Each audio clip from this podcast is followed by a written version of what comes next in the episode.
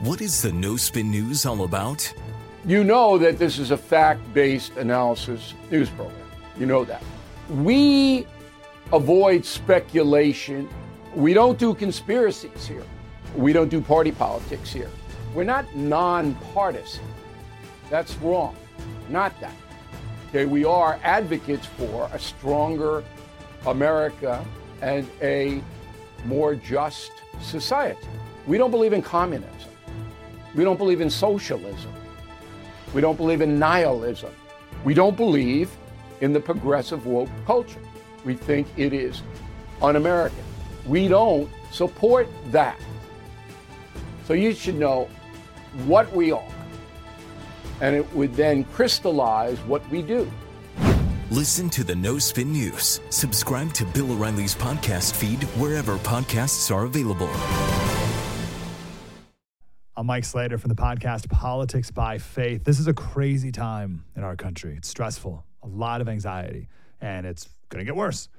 And I realized that one of the things that helps me take away the stress is realizing that there's nothing new under the sun. So on this podcast, we take the news of the day and we run it through the Bible and other periods in history to realize that we've been through this before and we can rise above again. Politics by Faith, anywhere you listen to the podcast. Politics by Faith. Hey, this is Vivek Ramaswamy.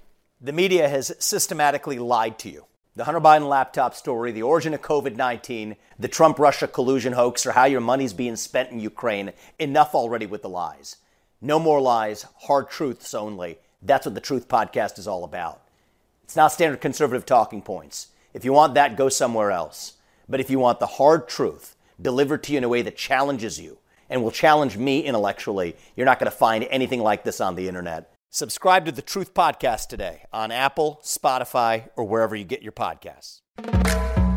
Tuesday night cannot be spun as anything less than a stunning defeat for Democrats. Although it looks like Democrat New Jersey Governor Phil Murphy may squeak by and stay in office, Virginia's big red win sends a big message that voters are tired of the Democrat obsession with racial politics.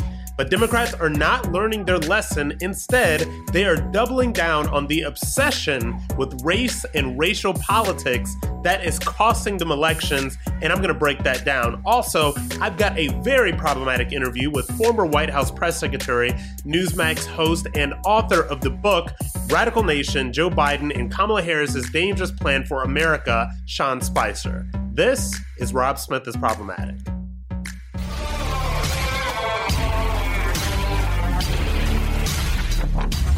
Okay, problematics. Woo, just coming down from. Uh, I think I, I slid into this podcast on a bunch of liberal tears. There's been a lot of them just raining down the airwaves at CNN and MSNBC and all over Twitter over the past couple of days because Tuesday was a very, very good night for Republicans and for a, a, lot of different reasons. First of all, you know, you guys have all heard about the Youngkin victory in Virginia, um, and I'm going to get into that. But even thinking about what happened in New Jersey, where you have this Democrat governor um, basically just squeaking through to reelection. You know, apparently, um, you know, the the guy Ciattarelli, the Republican that was challenging uh, the Democratic Governor Murphy, um, is talking about a recount. Like this is how close things are. It has been called, I guess, but you know, I, I'm thinking that Ciattarelli is going to do a recount. But thinking about New Jersey, New Jersey of all places. Um, being that open and receptive to a, a, Republican message, you know, that sends a, a, really big message to the Democrats. And I don't think that they're actually receiving this. And I'll get into why a little bit later. But Virginia, Glenn Youngkin won in Virginia.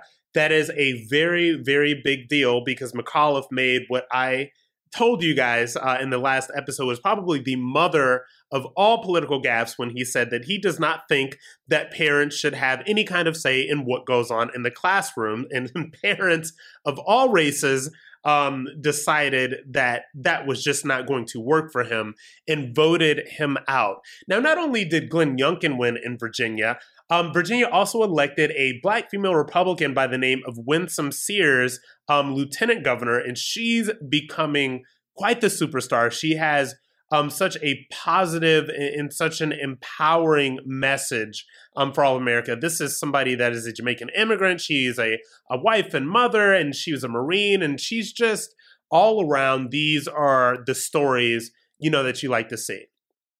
But back to the Youngkin win, you know, it, I think that it cannot be stated enough that the wins in Virginia were a rejection of the woke politics of the left. Okay.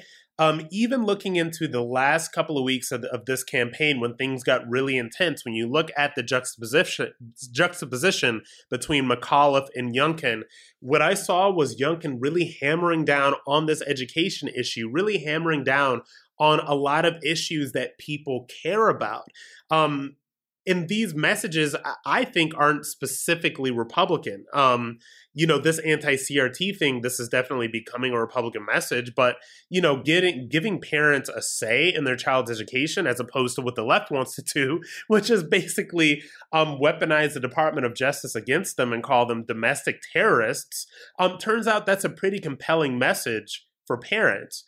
And when you look at what McAuliffe did in the last couple of weeks in the campaign, you know, it was desperate. It, it was kind of pathetic. Uh, he just ran around saying that CRT doesn't exist. He ran around calling everybody racist. He talked about, he said teachers were too white.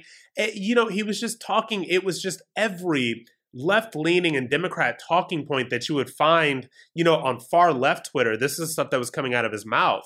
And when you look at these Democrats, you, you really wonder who is advising them to to speak of these things in this way? Because it, it's almost like they act as if far left twitter is just this real thing um, that should really dictate the way that they talk to voters when they're campaigning. And i think that you know the election results on tuesday prove that it is just not a real thing. And and democrats really need to focus on meat and potatoes issues because they are losing voters. And one of the most pathetic things about the McAuliffe campaign is that it went dirty.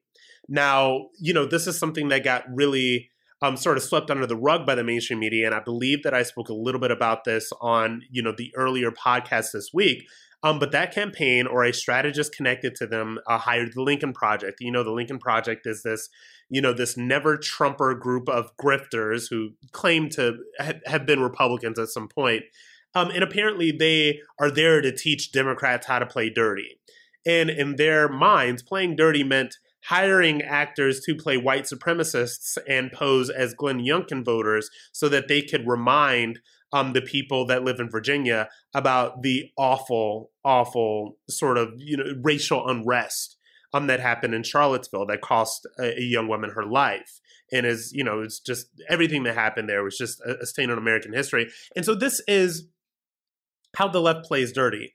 Um, they want to remind people over and over over again about racism, and and you know, thank God um, that it did not work. Uh, you know, these hoaxes when they come out, and there was another.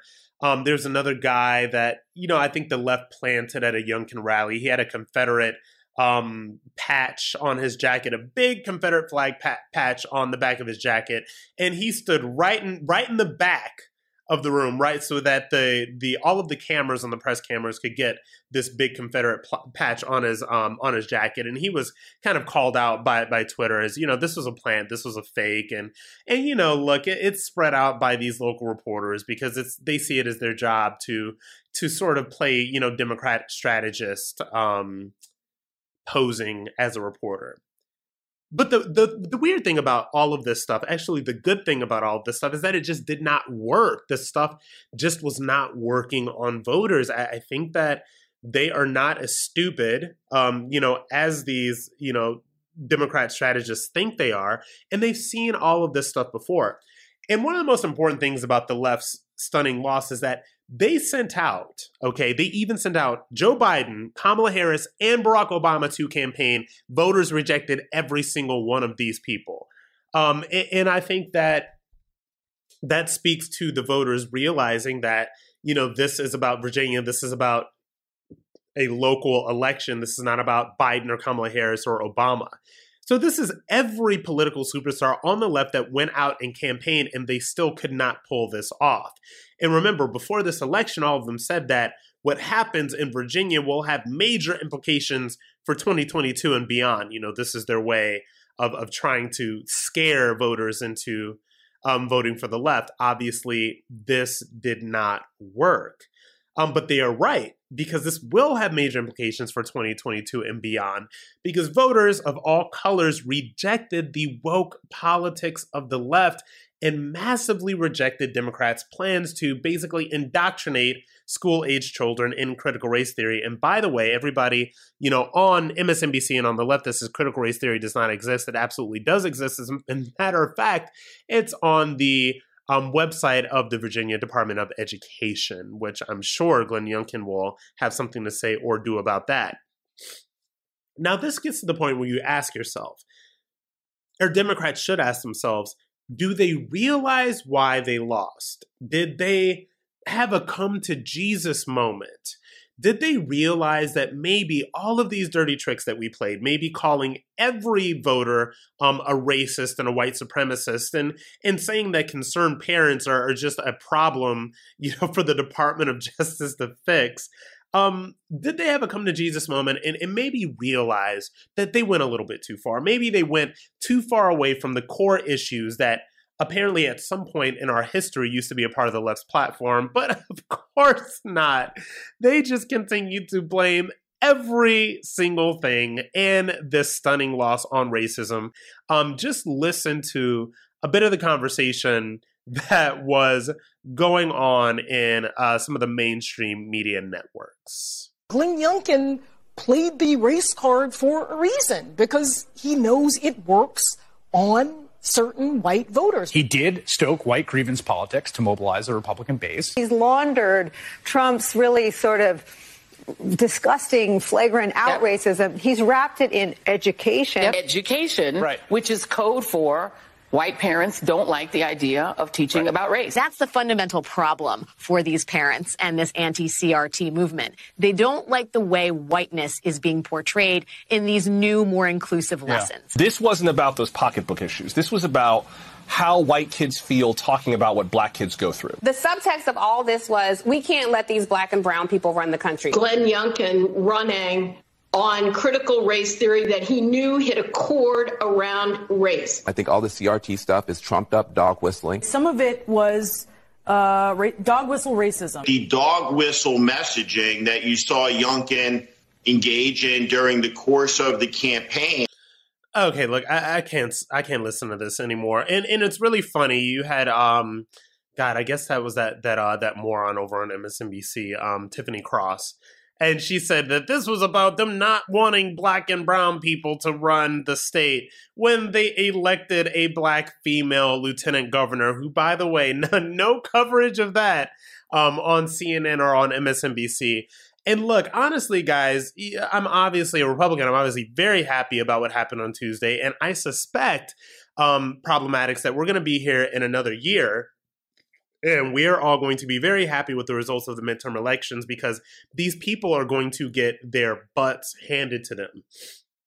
And the reason why is because they are not learning the lessons. They are just doubling and tripling down on this. And look, I, problematics. I have this theory, and it's a theory that I that I you know tell you guys. This theory that I tell some of my friends. I think that there is a real anti woke movement that is happening right now. And this is not anti black people or anti Latino people or even talking about uh, historically the history of this country and, and the history of racism and race and all that stuff in this country. This is not anti that. But the anti woke movement is it is a backlash, it is a woke lash um, against the left for making every single thing about race all the time and making all of their losses um, about race and and you know, look, calling everybody a racist like this only works um, for these masochistic, you know, embarrassing, weak white liberals of the left, uh, you know, who just, I guess, sit on MSNBC panels and, and sit on, you know, Upper East Side dinners uh, and, and, just get lectured about how they're racists by like black people, by black, pe- black black liberals that are like millionaires. It's actually, it's really crazy. It's bizarre. Um, but we are seeing a really big backlash against this. Like people are just tired of it. You know, and, and I don't think that this stuff works in a society right now where we've got rampant inflation, where we've got the border issue, where we've got the debacle in Afghanistan. By the way, there are still Americans trapped in Afghanistan. I know that kind of made its way out of the news cycle, but it's still something that's going on. And I just do not think that the woke stuff works. So, like I said, my theory is that we are we are entering into a post woke era. Um, and I think that this is an era that's going to last. Uh, you know, I think, honestly, for me, I think it's going to be about a decade from 2022. I think it's going to start with Republicans taking back the House. And then, depending on what happens nationally, Republicans taking back the White House and the Senate um, for, for eight years straight. This is what I truly believe. This is what I see.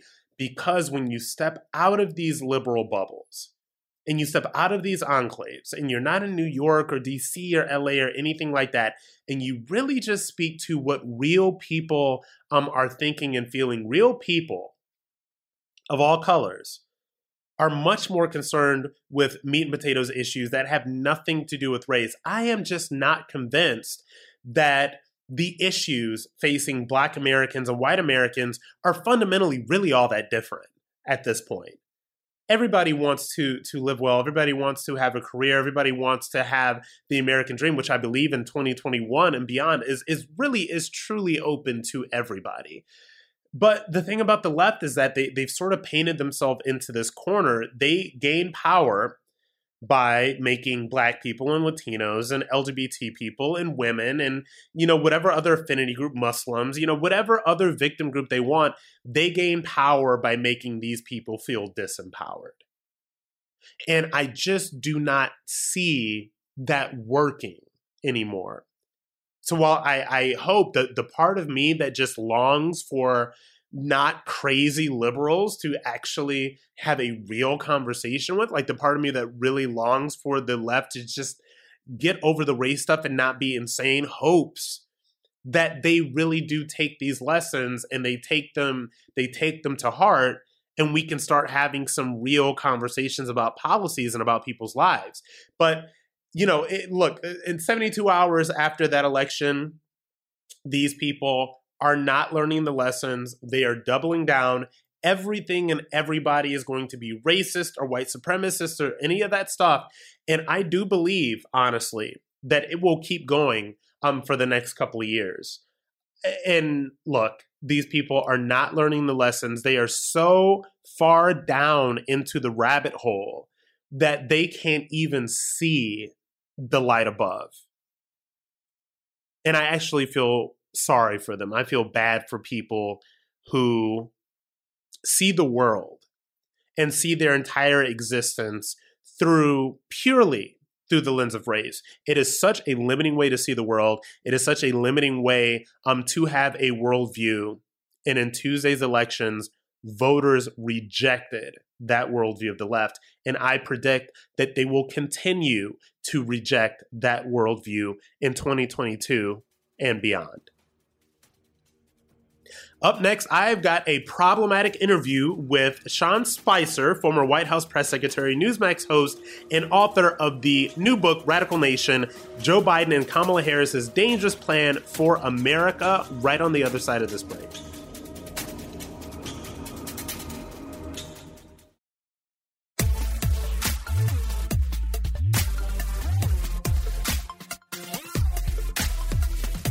Okay, problematic. I am doing what I like to call the problematic interview. Today, I have Sean Spicer. He is the former White House press secretary. He is the host of Spicer and Company on Newsmax, and he's the author of a new book that we are going to get into called Radical Nation Joe Biden and Kamala Harris's Dangerous Plan for America. Thanks so much for joining, Sean.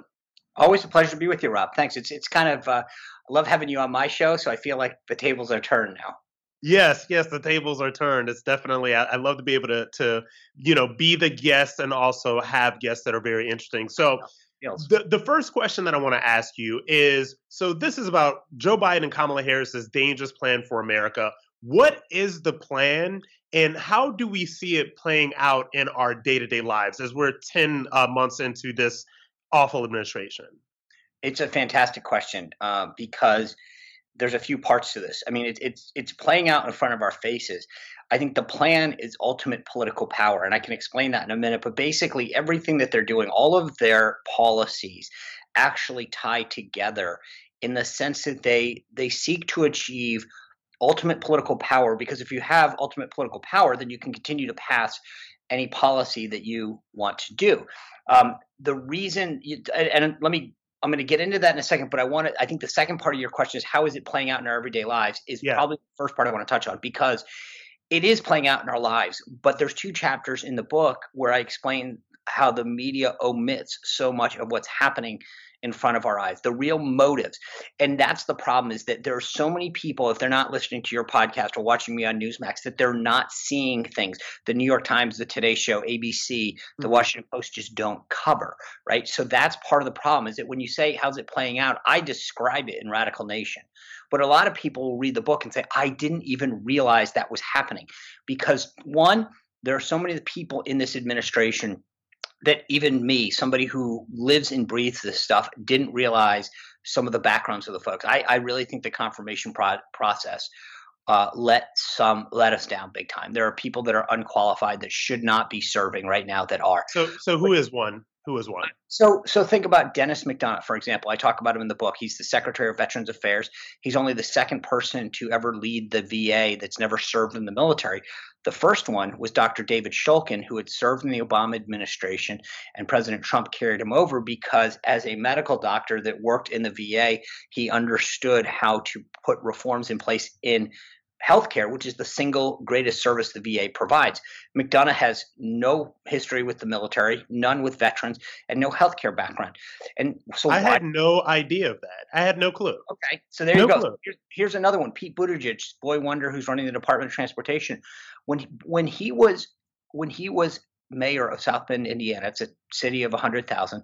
They had a grand total of 66 buses. This is the guy that's now in charge of our airways, railways, highways, right? And and we wonder why we have supply chain issues and a thousand ships off the port of LA and Long Beach. It's because you have a guy who might be smart, he might be a nice person, I don't know, but he's not the right person for that job. And you wonder why we're doing this. But but here's the thing, Rob. When Biden, when he was confirmed, Biden said, I'm pleased to have the first uh, LGBTQ person lead a department. Now he said department because Rick Grenell had been in the cabinet, of course. So, but it wasn't. I'm I'm lucky to have the most qualified guy to lead the department, who happens to be or whatever. It was that's what you're leading with, not qualification box checking.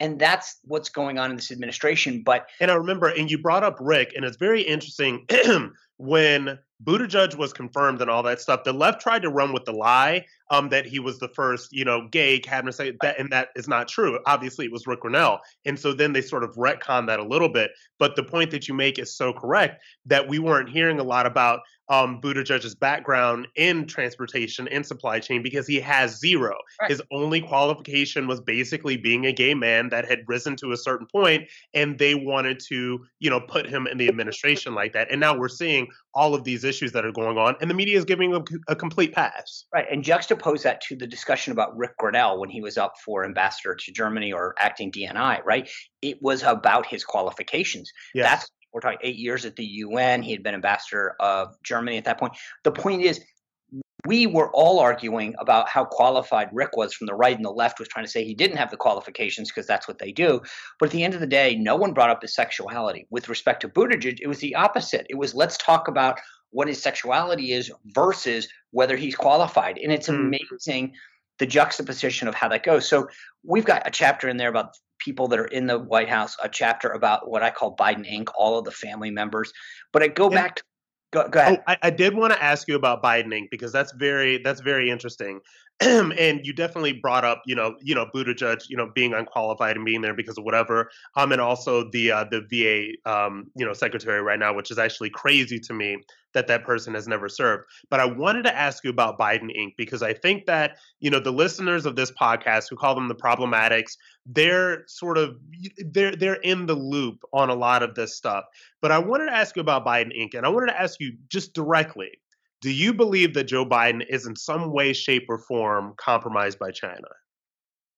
So here's the answer I don't know. And, yeah. and the reason I say that is because you can scratch the surface a little, right? And you say, okay, this doesn't make sense, right? Yeah. So why did they take this trip? How did the brother Jim or Frank or Hunter get this?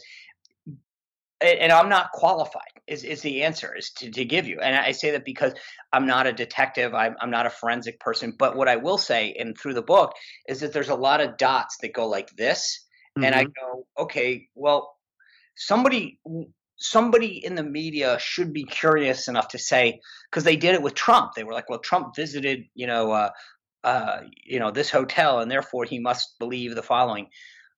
I think that what I look at is to say, why is no one curious that these dots are this close, and that dot connects is right there to that dot because his brother Jim took out a bunch of loans when he was chair of the of the finance committee, and then when he sat on the banking committee. And there's all of these things where you're going, wait a second, how is no one making a big deal out of this stuff? I found it for goodness sake. Um, and and so I, it was just there's so many revelations that um, that I couldn't believe that that um, that haven't been covered or exposed. And that's what I thought was so fascinating about the book is that there were things that I thought, okay, it's Biden, it's Biden Inc. We're going to know all this stuff. Right. And yet start going down a rabbit hole and be like, I've never heard this story before. I never knew that his brother Jim had this failed building and this is how it connected and this is what the result was. But it's been going on for 50 years. It's not a new phenomenon. And then right. The other thing in the book is I go look at the policies and this is the point. This is the the big takeaway when I said at the beginning that it's all about power, people have to understand the Democrats put pretty bump, bumper stickers on a lot of their legislation and policies, and they say this is for Build Back Better, this is for voting rights, mm-hmm. and and it they sound really good and i think frankly a lot of people from both parties would buy into it and say okay i support that because that sounds good and whatever. But it's until you scratch beneath the surface rob and i'll give you another one that, that this is my, my the one that i really love in the book because same idea is that it makes sense on its face is that the democrats keep talking about giving the, the residents of the district of columbia voting rights and i think to most americans you think okay that makes sense these people are americans they live right here in the nation's capital but you go back right and you say in 1790 the framers wanted to create a federal district 10 by 10 so that it was not in any state. They didn't want to have the the influence of a state be in the federal government. So they created, took a part of Virginia, a part of Maryland, and created DC. Now in 1835, they gave back the part to Virginia. That's where I actually live right now. And if you have flown into Reagan National Airport, despite yeah. what the flight attendant tells you, you're not flying into DC, you are now flying into Virginia. But that was what they had taken for Virginia and now have given back. Well, it would make sense to me that if you really wanted voting rights, you carve out from the White House to the Capitol, call that where the National Mall is your federal district. No one lives there, so no big deal. And then you give back to Maryland what was Maryland's, and problem solved. Now they get to vote. They're part of a state. Uh, that's where they're from. It was taken from Maryland. Give it back. There's a precedent for doing it totally logical, right? But then you start to say, wait a second. If you think about it, the District of Columbia is currently drawn votes 95 to 5 Democratic. Therefore, if we make it a state, Democrats get two United States senators in perpetuity. So don't get fooled by the bumper sticker. Understand yeah. it's not what they really say it's about. It's about power. And what you and, and honestly, this happens over and over again and you know when you go through the process of, of writing a book and, and i'm work i you know i had a book out a couple of years ago and i'm working on another another book right now but even when you're just write, writing op-eds i'll give you an example um, there was some of these the far left congressmen i think it was like jamal bowman and cori bush um, they were trying to make an amendment to this voting rights legislation or whatever that they, that they were trying to put out there that basically would make it legal um, for currently incarcerated prisoners to vote and that did not get any attention at all. And obviously, the amendment didn't make it, but they did an interview and they said, well, you know, we got more votes this time and we'll have more votes next time and more, more votes next time. So, what they're doing is they're starting the conversation about this stuff and nobody knows it. In 20 years from now, you will be racist if you do not believe that currently incarcerated prisoners should be able to vote, which is the plan. Oh, but but think about this. The, the example that I gave you about the House of Representatives voting to make DC a state has already happened. This Yeah. isn't hypothetical. This isn't pie in the sky. They did it. If the Senate could pass it, Biden said he'd sign it. It's a done deal. That's what we have to understand is that this stuff isn't Sean Spicer being theoretical. They've already said it. Biden on the record the other day said that he wants to transform the nation. He wants to be the most progressive president ever. These aren't my words or Rob's words. These are his words. And we see this plan. You asked initially, like, how's it playing out in front of our face? They literally told us what they're going to do and and too many people don't take it seriously. And the and frankly then the other half is the media not wanting you to see it because they don't want you to what you just described about prisoners voting they don't want that to come up because what they want is that you're absolutely right they want the iteration and build up then when it passes suddenly they're going to call it some great breakthrough and no one's going to have seen the train coming Exactly. And I'm going to stop you right there because I want to get into um, the media's role in all of this stuff. And then I want to ask you a little bit about uh, Kamala Harris after the break.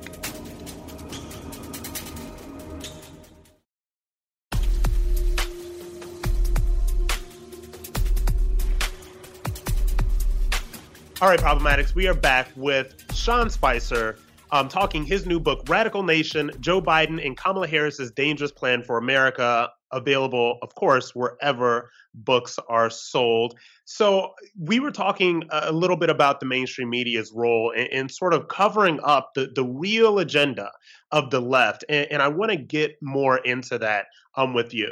So we talked a little bit about Biden Inc. earlier, specifically, you know, some of the, the the things that are going on with Hunter and business interests and whatever.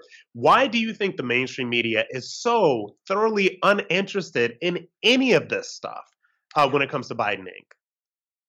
Well, I, I mean, I think the the largest reason is because they're on his team. They agree with him, um, and so therefore it's hard to be critical. I mean that, but they are they're they're hundred percent on the team. Yeah, and and and so as somebody, and this is you know I don't talk a, a lot about this, but I, I, call myself a recovering journalist, right? Um, I, there I do perform acts of journalism sometimes, but I'm very open about you know my conservative bias. You know I came out as conservative Republican, all that stuff. Um, I went to grad school at the um, Columbia University Graduate School of Journalism. Mm-hmm. And what the way the reason I bring that up is that I would think that most people would be shocked at how liberal and even far left just the students are in these um, journalism schools all across the country. So these people really do believe it is their job not to seek the truth, not to seek facts, um, not to you know report on what those in power do not want reported on, whether they're Democrat or Republican, but basically to carry water um, for the Democrat Party. We see this right now. You know, Joe Biden just fell asleep at the Boring Climate Summit, and you see NBC News embarrassingly um, running cover for him. So that's, that's the point, though, is that when these guys make mistakes, they don't hold them accountable at all. Not to your point, they literally cover for them. They make excuses. They don't show us it. If you if you watch these programs on any given night, that's what I was getting at a moment ago. It's like literally living in an alternative universe where nothing bad ever happens in Biden world. It really is. And the the the thing that has struck me the most as, and I tell my problematics, you know, I watch CNN and MSNBC so they don't have to, and I sometimes am genuinely interested. I, I will flip over and I'll say, okay, the, what are these lunatics talking about?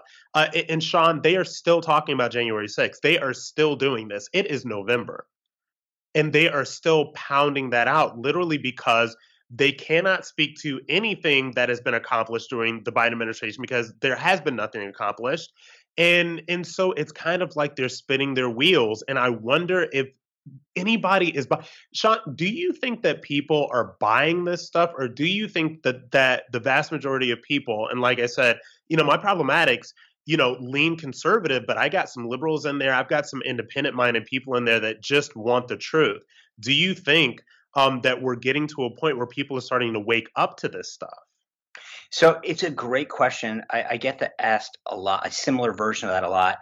And it's fascinating because if you think about it, the left controls big tech, Hollywood, corporate America, academia, government, the media, all of these institutions, and I can go on and on. And yet Biden's approval rating, according to Rasmussen, is in the 30s, right? Which suggests to me not only that, but I believe, you know, if you look at a lot of these races that have been happening since then, people aren't buying it, right? And so the point is, is that the American people are walking into a store and seeing a shelf that's either empty or what is left on the shelf costs them a heck of a lot more, and they're saying, okay, this is not. This doesn't make sense. And, and it's funny, Rob, because whether it's your podcast or my show on Newsmax, people are flocking because they're they feel like they're being lied to in the mainstream media and therefore they're searching out alternative places that will cover issues that they're not seeing so right i so i so the answer is i think that the media doesn't give the main the american people the credit that they deserve in the sense that they're very intuitive and say this guy is what has changed. This is why there are 100 ships off the port of LA in Long Beach. This is why things are costing more. This is why Afghanistan was a debacle, etc. Okay. And, you know, just to kind of, oh, actually, no, because I wanted to get into, I wanted to talk about Kamala Harris. Um, there's a chapter about Kamala Harris. Obviously, she's in the title. And, and, and I think for me, the thing that interests me the most about Kamala Harris is that she is just such a fundamentally bad politician. Just in all of the basics, she's bad. You know, she's she's got that cackle. Um, she's somebody that it, it, it just always rings false. Now, you reference in the book a um, a GovTrack poll that basically proved, and this was a nonpartisan uh, a nonpartisan tracking um, that said that she was literally the most far left senator. And I'm always shocked at how someone who is just a bad politician has failed upwards. Can you explain um, any of oh. Kamala Harris's success? Yeah. So that to me is easy um, because you're right. She's she polls bad. She was rejected by her own party. I mean, think about this. She ran for president, and she was one of the first ones out after getting scant support. Right. So her own party rejected her. But Joe Biden in, in an effort to fulfill this mantle of the most progressive president ever, right? He has said, I'm going to, I mean, we talked about Pete Buttigieg and, and yes. also he wants to check boxes. And so he thought, okay, I'm going to appoint the first female uh, person of color as VP. And so it wasn't about qualifications or political support. It literally was he can now, for the rest of history, uh, which think about it, no matter what happens, his his box checking is something that will go down in history. Like he, yes. so he, and and to him, that's the, the amazing thing. If you think about the contrast, Donald Trump said, "I'm going to make America great," right? And th- that was about right what Joe Biden wanted is his own legacy. That was it. It's about him being able to say, "I was more left than FDR." Interesting. Um, you know, it's uh, that's definitely one way to put it, and I, you know, I just watch her and I just watch her be bad and I'm just actually shocked at how bad she really is. Okay, so um you say in the book, uh the the book kind of wraps up about a conservative action agenda. This is basically saying that all of these awful things are happening and we know that they're happening and we see them happening. Um so I want to hear your take um, and not to you know spoil the book, but I want to hear just a couple of things that you think that we as conservatives or, or problematics or independent thinkers or whatever, just anybody that is not a far left lunatic, what actions can we take to kind of subvert um, this lunacy that's going on right now?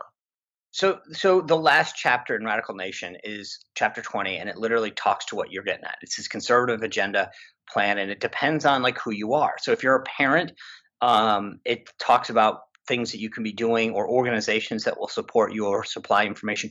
If you're a young kid, I mean, when I was growing up and in college, there we didn't even have a young Republicans chapter on, on college campuses. Now there's t- Turning Point USA, there's Campus yes. Reform, there's Young America's Foundation, and these places give a home to people who in a lot of cases thought I'm by myself. I don't show anyone. And so um, we highlight organizations. We um, talk about, I mean, I even lift some books and say, hey, if you want to understand some of these economic theories, here's some good primers on them. The point that I'm trying to make are here are organizations that will help you.